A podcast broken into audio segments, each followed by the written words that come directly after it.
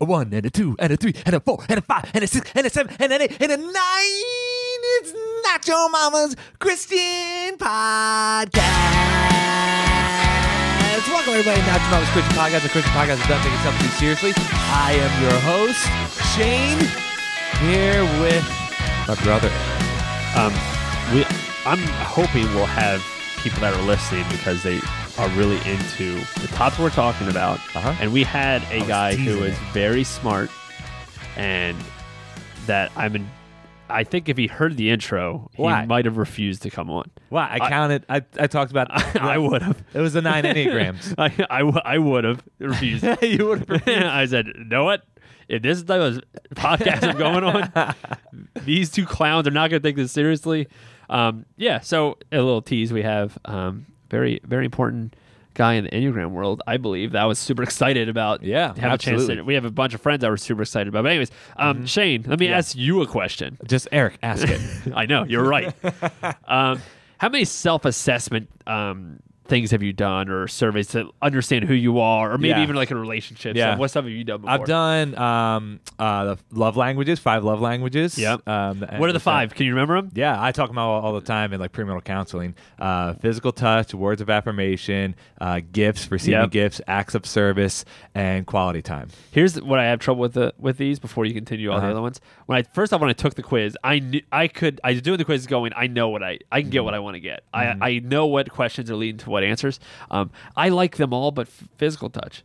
You don't like physical touch? I mean, like Well, and not, but see, that's Yeah, the thing. physical touch People confuse sex. it. Yeah, Yeah, It's no. like holding hands or like PDA. Yeah, no, I don't like and, that that much. Yeah, I don't either. anti it, but like Yeah. I'm not. I don't like like I love gifts and I love giving gifts. I really like words of affirmation. Uh-huh. That's probably the number one. I really like quality time. Yeah.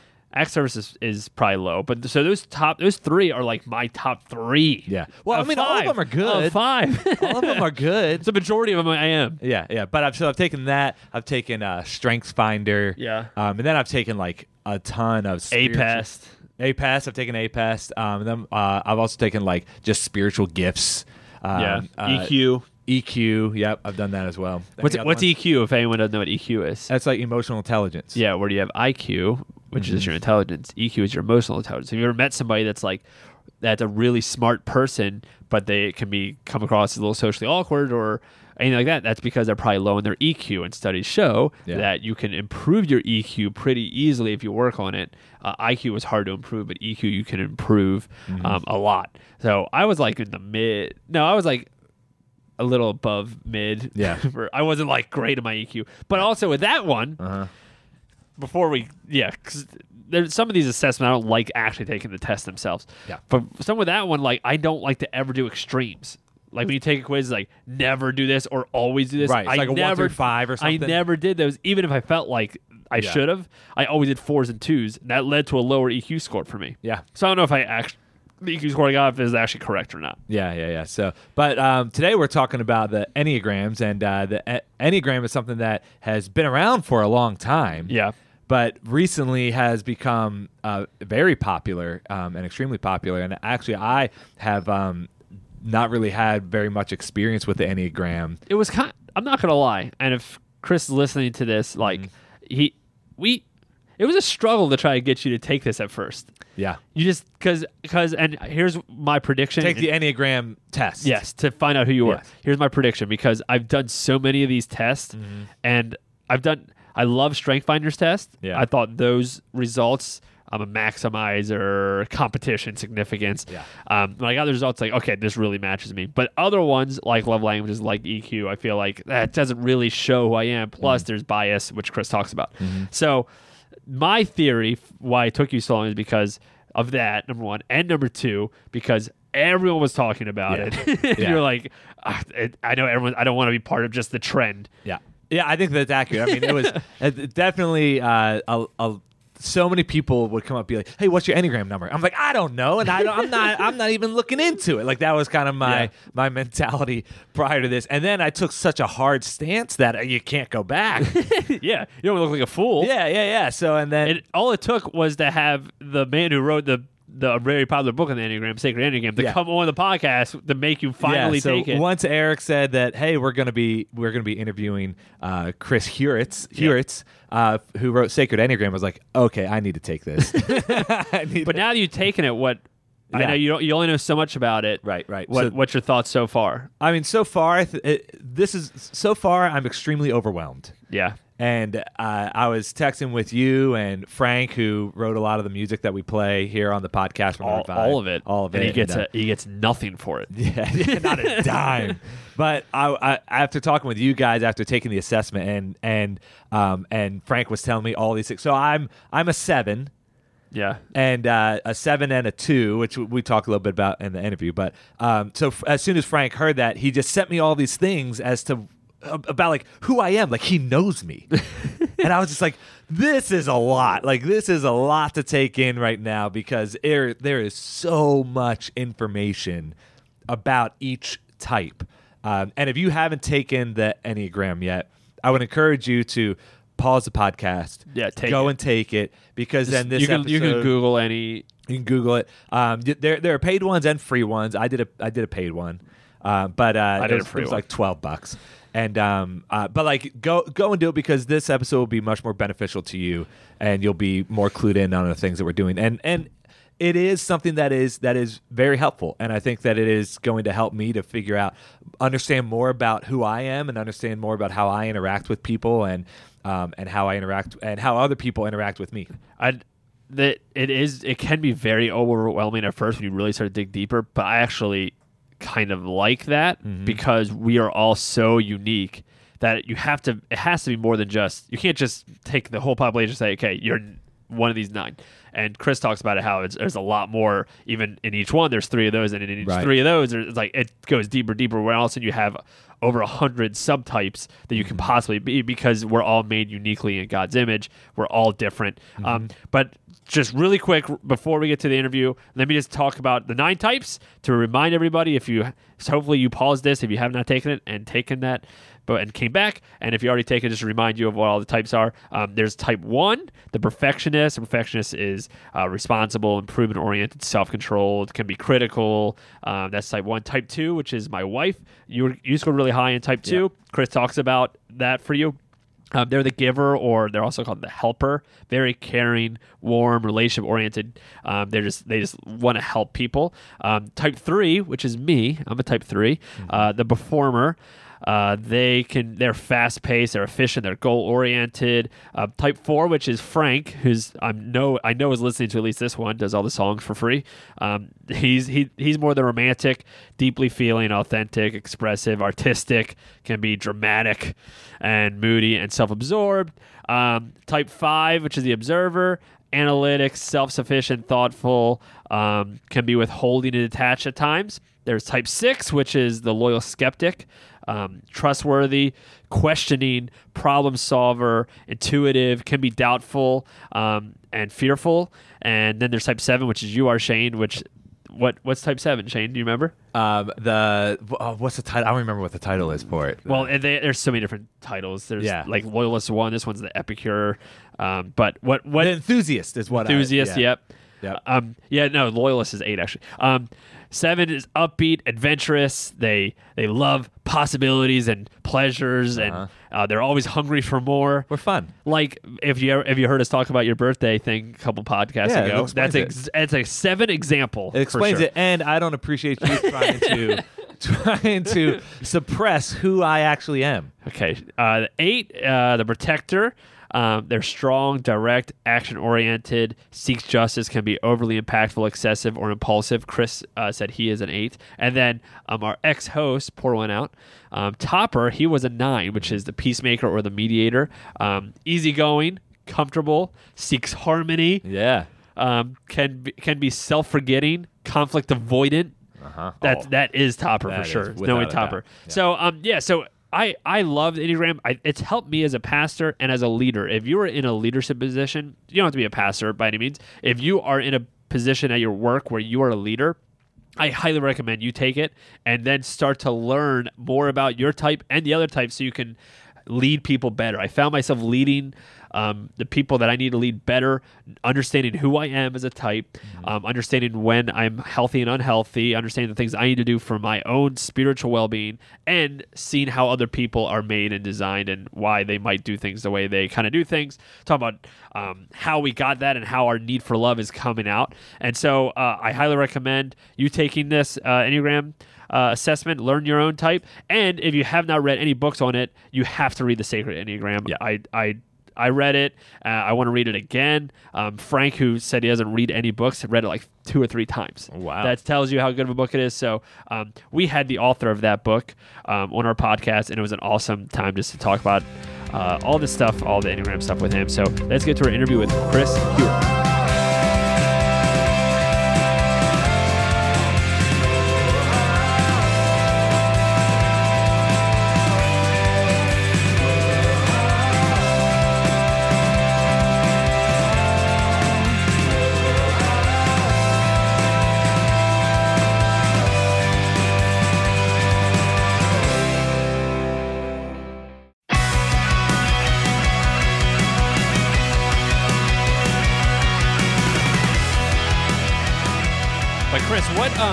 What got you? I know you talk about it in your book, but what got you into the Enneagram and really diving in like this and becoming an Enneagram coach and writing a book about it?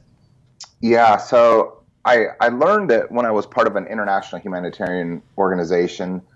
Um, I was the director of this this community, and at its sort of most inflated point, there are around 350 of us involved. And, and as you can imagine, any tool like this that sort of helps describe um, personality structure, how folks relate to themselves and, and subsequently to others was was really really helpful. Mm-hmm. The problem was is I didn't go very deep. I you know I'd read a few books like and, and, and sort of armchaired it, but um a few years ago, well actually seven seven years ago, my wife and I started another organization, a little Center for Contemplative Activism, to essentially help people who are helping people to teach humanitarians, activists, human trafficking survivors, refugees, contemplative practices and found that man this is a really great support to that contemplative journey to nurturing and nourishing your spirituality. So mm-hmm. i went really deep started training and, and, studying with some of the, the world's greatest teachers and and it's just sort of changed changed everything for us. Yeah that's awesome. So how has the enneagram changed the way that you look at yourself and changed the way that you look at other people?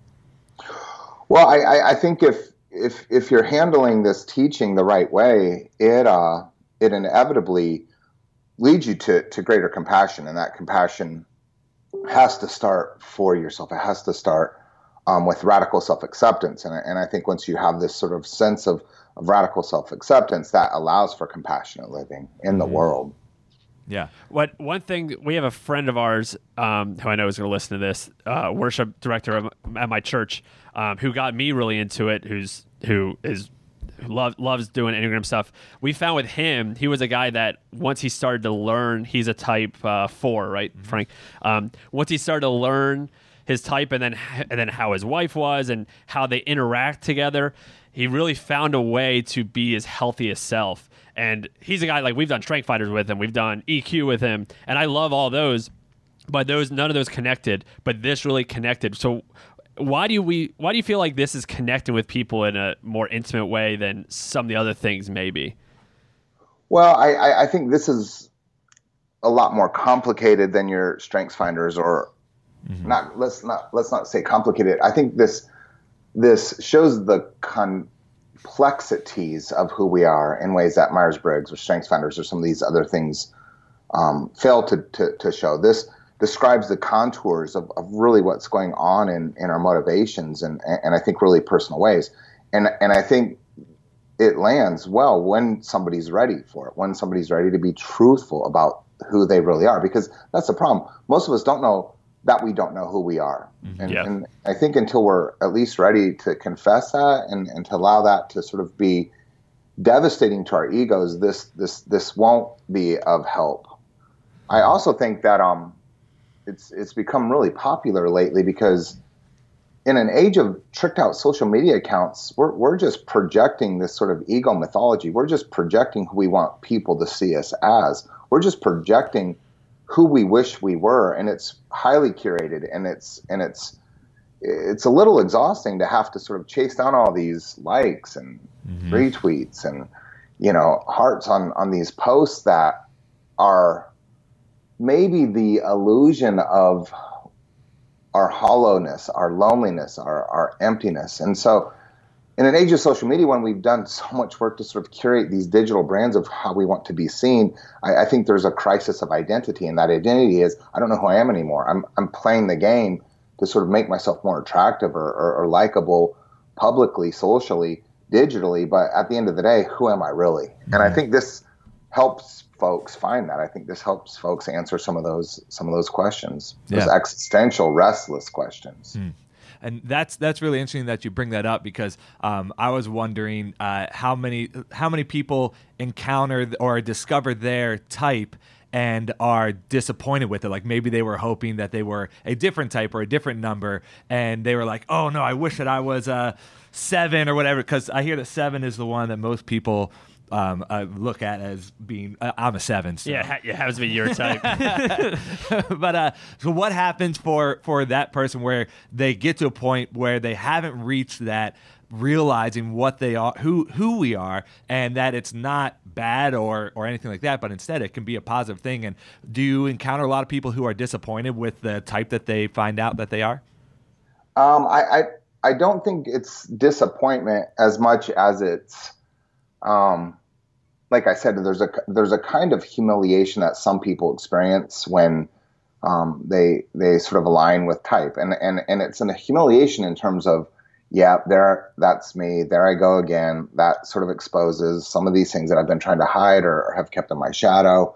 Um, that's the playbook on my vulnerabilities or or, or sort of um, my my addictive habits and, and, my sense is is what's what's humiliating about that is a lot of the things that we try to hide are in fact of course obvious to everybody in our yeah. lives mm-hmm. it's just that we like i said park these things sort of in our subconscious unconscious shadows and we don't contend with them and we don't deal with them and so what the enneagram does is it sort of brings that into awareness and says here's here's the the, the beautiful fragments of your whole that you have severed and you get to now incorporate them because they also belong. Mm-hmm. And, and, we have to realize this that if one part of us doesn't belong, then no part of us can truly belong. Yep. But you see, that's what we we've done to ourselves. We've we've we've divided up and broken up and and and, and broken off the parts of us that we think are the least desirable. And the Enneagram makes room for them. It, it, it actually, like I said, brings compassion for them. It actually shows us how they also are inevitably and necessarily a part of the whole. So, one one thing I've heard said a lot by people when they start to really discover themselves and learn more about themselves and their type is that you almost feel like attacked is what I, is the word I've heard people say like man it's like it's attacking me because it's so real about who I am and some of the struggles and you talk about childhood wounds um, which I know um, is not the best wording, but it's just kind of the best way it fits. So, um, for the people that feel that way when they start to push into it and start to push back, like feel attacked or like look at their childhood wounds, like, well, that's not me. I, I didn't have those wounds. Like, what what's the best way that they can truly discover themselves? Well, so uh, so that's the thing. Like, I, I will say this: like, if you feel attacked, um, if you feel bullied by this, if if you feel shamed by this, like, you're you're missing you're missing the point. Like, mm-hmm. and and the bummer is, is for a long time that's how it was taught. It was taught through the shape of your tragic flaw. It was taught through so-called sin tendencies, and and and I think that also misses the point. I, I like I said, I, I I just think this has to sort of lead us to a real sort of celebration of, of, of the gifts of who we are and, and every aspect of what that means. So if you feel attacked or bullied or beaten up by this, if if you feel like um this is is sort of suffocating you, like I'm I'm I'm I'm afraid that you might be sort of wading in some murky waters where there's maybe another teacher, or author, or book, or or, or way to to sort of be introduced to this. Um, and yes, I, I also think that the so-called childhood wounds are unhelpful renderings of the ways that we weren't loved perfectly and, and how we try to, to blame someone for that. I, I, really don't think that they're real wounds. I think that they're misunderstandings. I think that they're the confirmation bias of our type mm-hmm. to the, the earliest versions of our, our, our tender little ego who's trying to find their way in the world. And so again, this is where sort of nuance is important because there's there's a lot about the enneagram that I think is is misrepresented. It, it's misunderstood. We we latch on to these sort of little theories and and we sort of turn them into to, to gospel and and we think they're they're unbending when in fact this is a, a young tradition in flex. The enneagram of, of personality, which is the, the sort of newest overlay to, to an ancient teaching, is is only 45 years old. Mm-hmm. So there's a lot to sort of be excavated from it. There's a lot to sort of be mined out of this. And I think if if you get stuck and if you sort of double down on some things that are maybe a little misinformed, if you, you come at this with, with criticism and, and, and like I said, sort of a, a negative slant on on the stunts that your ego has has perfected, then then it's it's it's it's going to it's not going to lead to flourishing. It's not going to lead to liberation. It's not going to sort of wake us up. It's going to keep us asleep. Uh, we're both uh, uh, pastors, and I find that the people that resist not just Enneagram, but any of those Strength Finders, any of these, even though I think Enneagram does is the best one for me at least that really dug the deepest and and really got to the core of who I am.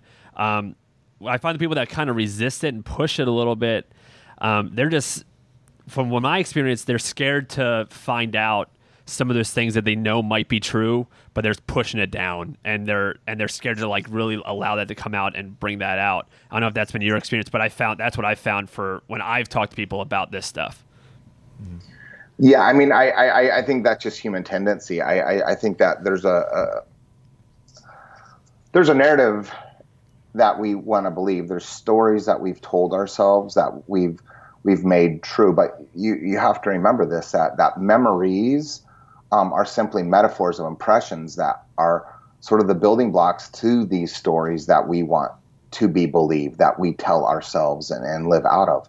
And, and, and memories, um, I mean, eyewitness testimony is, is unreliable for, for mm-hmm. so many reasons. Yep. And, and even our memories, like I said, are also unreliable if we can understand them as the metaphors for the parts of our stories that we need to ascribe meaning to so that the story is more believable, then we are living in an illusion. And, and, and as much as we want to be truthful, as much as we want to wake up, I, I think it's hard work. And, and, I think a lot of people don't have it in them. And that's okay. Like, mm-hmm. I, I, I think when we're ready, a teaching like the Enneagram will be there waiting for us. When we're capable uh, of allowing it to sort of chisel into us um, all the good and, and true and beautiful things that have always existed. It, it's there for us. But I, I think for some people, it, it, may be too much too soon. And I think if it shows up prematurely, yeah, it it, it actually has the, the, the capacity and potential to be unhelpful or to be dismissive. Mm. And that's why I think a lot of people also dismiss it. Yeah, and so the well, the Enneagram is obviously we've talked about has become extremely popular recently, but it's also becoming and it also has been extremely popular in the church world and in the Christian community. And so, for us in our context as as pastors, um, how would you suggest churches can can better utilize the Enneagram for the ministries in their churches?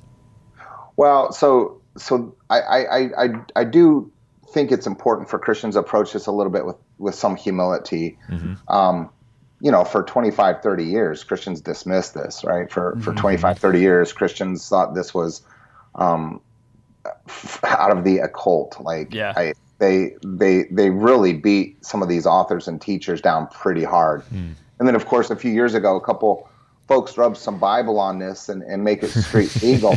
and all of a sudden, uh, Christians think they've discovered something.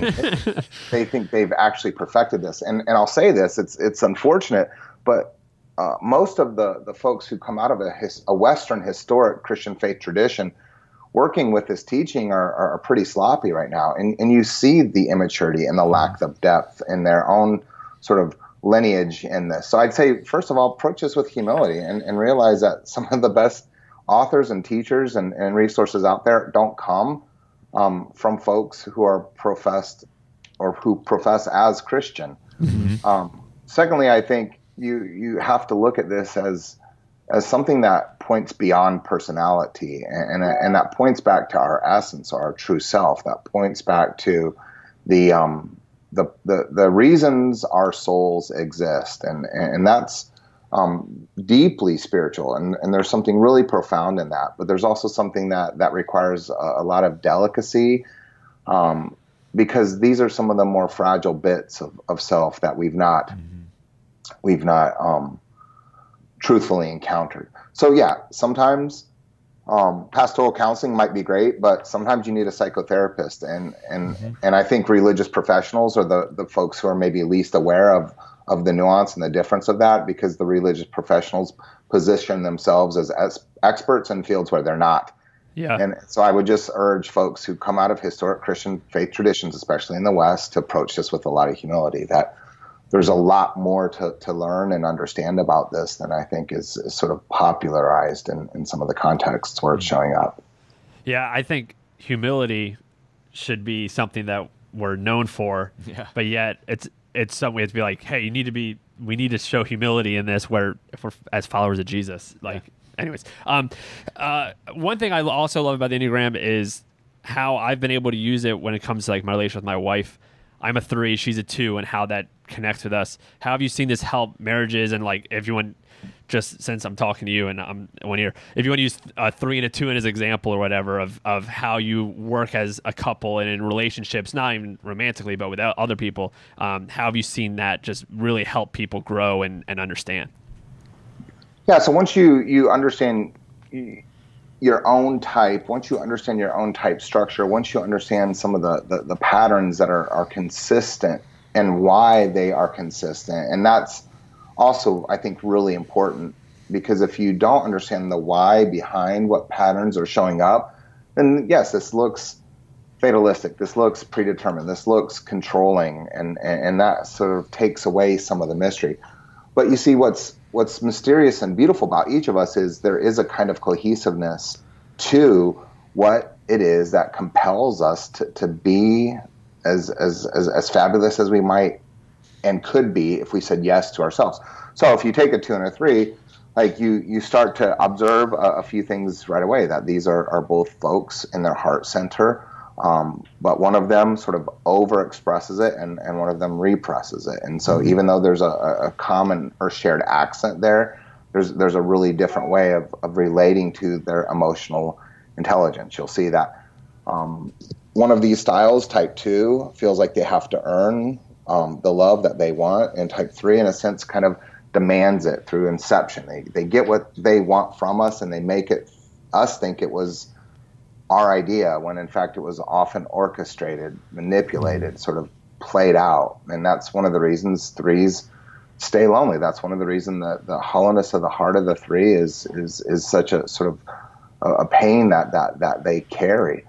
Um, you'll see that the, the conflict avoidance styles for the, the two is is um, a positive outlook, reframing, recasting. They're, they're trying to look on the bright side. They're, they're trying to see the silver lining. They're, they're, they're trying to sort of de-escalate through optimism, while the three um, tries to de-escalate through objectivity, through understanding, through just trying to, to read the news of, of what's going down. And, and it may come across as, as cold or disconnected when in fact it's not. It's their, their peace offering. It's it's the gift that they give. And, and, when you start to see all of these aspects and components as they're different, but as they also align with type, then it clearly helps sort of offer a roadmap for relationships. It clearly sort of shows us even the ways that, that we get stuck. It even shows us how a lot of our fights are almost never about the fight. It's about how we accidentally got there by even trying to avoid it.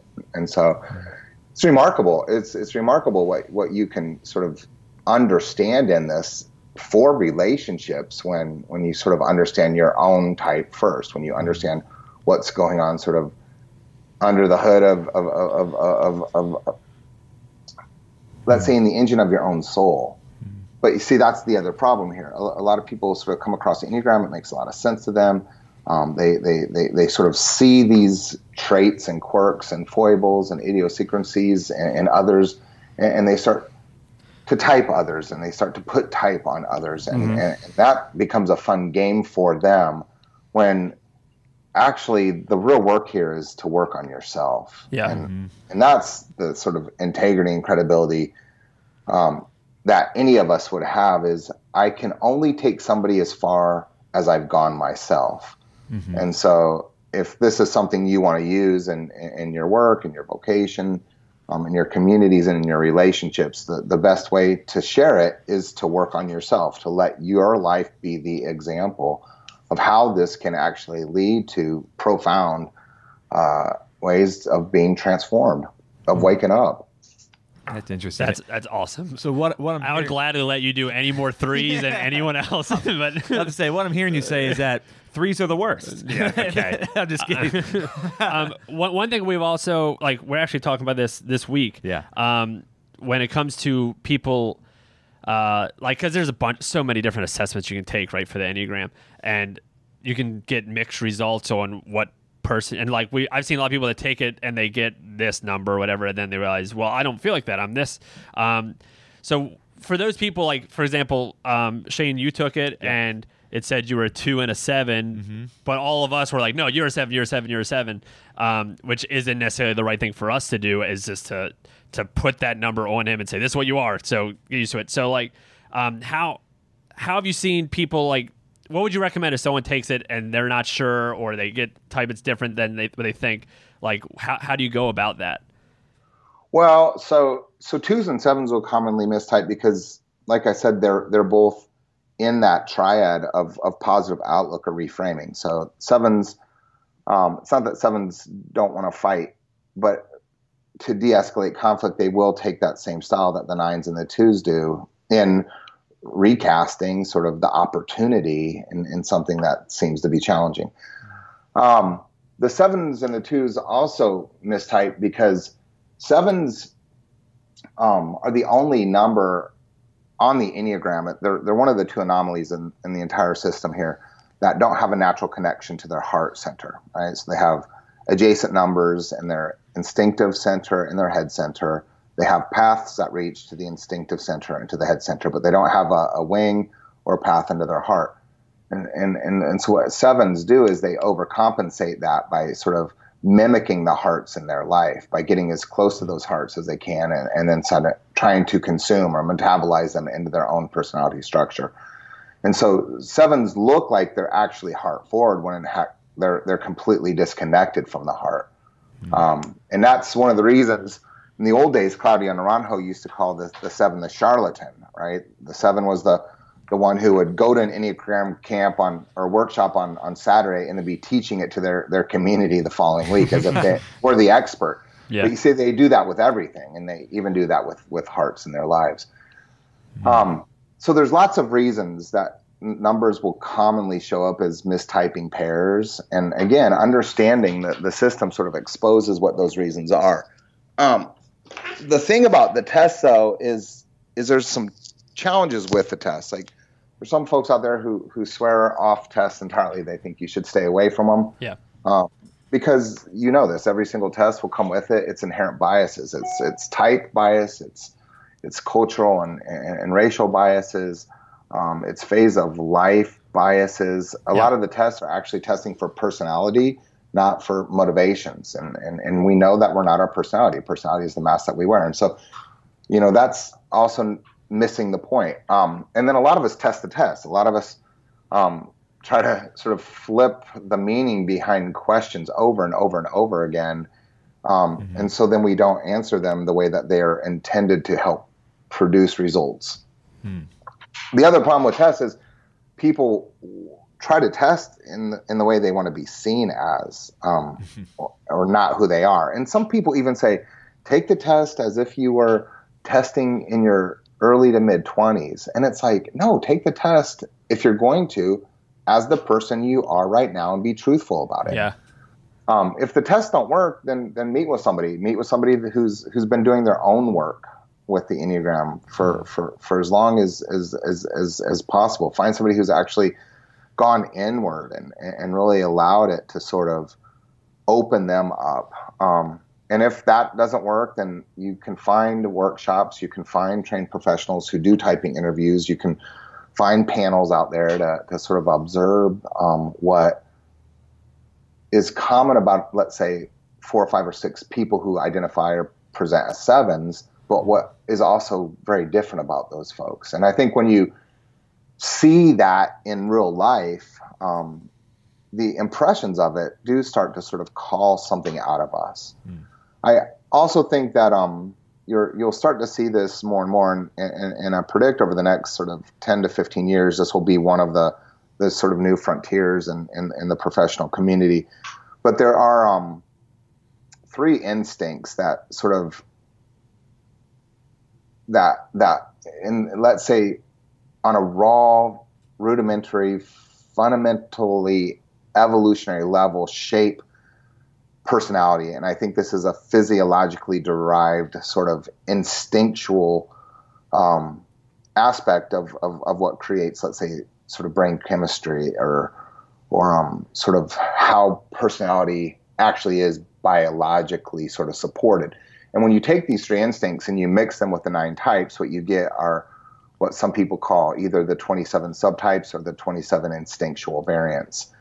And again, if you're having trouble typing, um, it might be helpful if you type as a seven or a two to look at the three sevens the self pres seven, the sexual sev- seven, and the social seven, or the self preservation two, the, the sexual two, and the social two, and see if within the sort of spectrum of twos and sevens, if the nuance of how these instincts recast and reshape type might actually bring some clarity there. Mm-hmm. Because the three ways that type shows up based on these instincts um, really, really reframes it entirely.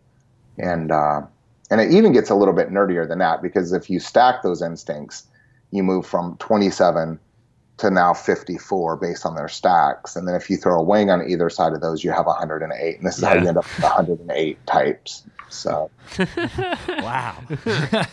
and see, that's really interesting because before I took it, anyone who who asked me what my type was without me taking the test, they're like, "Oh, we think you're a seven. So w- you're right. As I was taking the test, the whole time I was like, "I hope that I'm answering these so that I turn out to be a seven without yeah. knowing what the result would be, and then and then going through it. So I felt like at time I was like, I want to answer the way a seven would answer instead of thinking the way you answer. the way I would answer. So it was it, it is it is kind of challenging. So Chris, can I ask you what what your type is? Yeah, I um I, I'm dominant in type eight. Okay. So. so what what does that mean? And give us a picture of how that has influenced your life and the way you've seen that come through for you personally.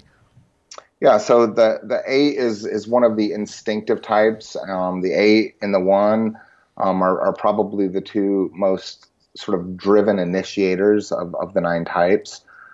Uh, eights sort of struggle with this fear, and all types have a have a basic fear.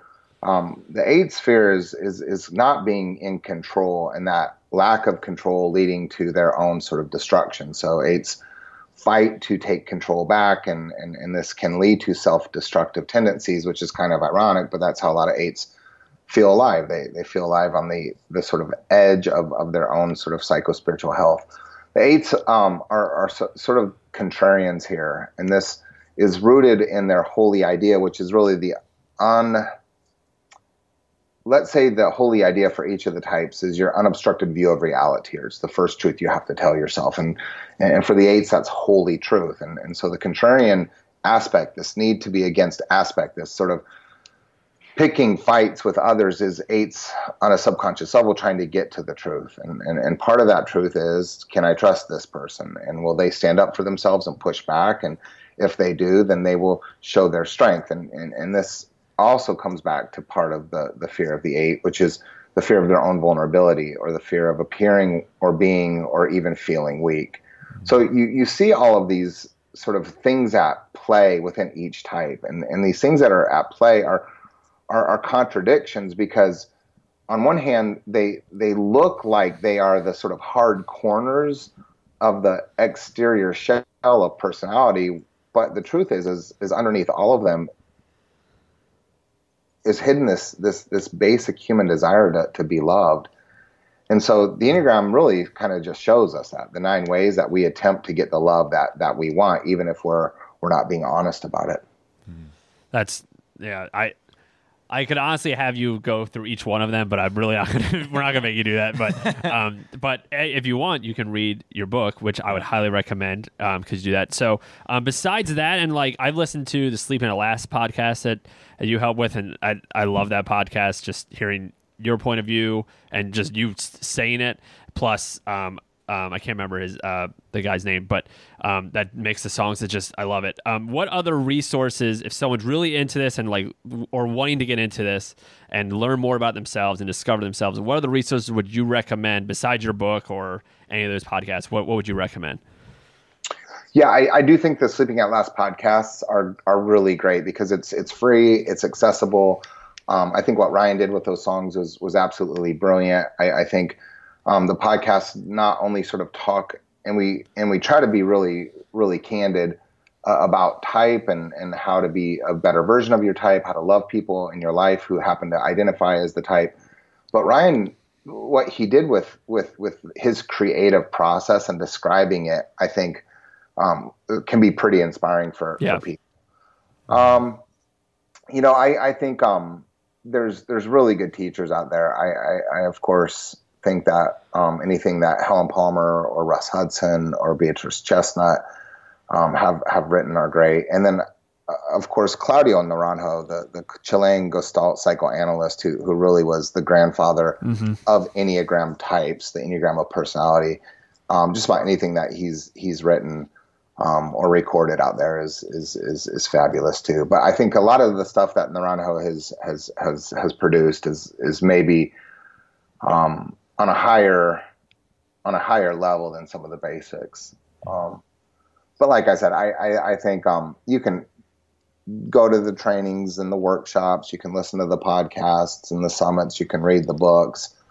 Um, but unless you really do your own work with this, unless you really try to integrate the fragmented aspects of yourself, um, it it the enneagram can can actually be a distraction. It can be a a, a, a tool for spiritual bypass, mm. and we see that. We see a lot of people who know a lot about themselves and others, but haven't actually taken it into their contemplative practice, haven't actually incorporated it into their spirituality, and, and they're still toxic and they're still dangerous and they're still self-deceived and, and they're and they're still awake of, of broken relationships behind them, and so that can be a distraction. Like I said, if if if you really want the benefits of this tradition to take root, it's it's it's it, it does require yes a, a, a basic knowledge and understanding of the teaching, but it requires a, a lot of a lot of personal work here.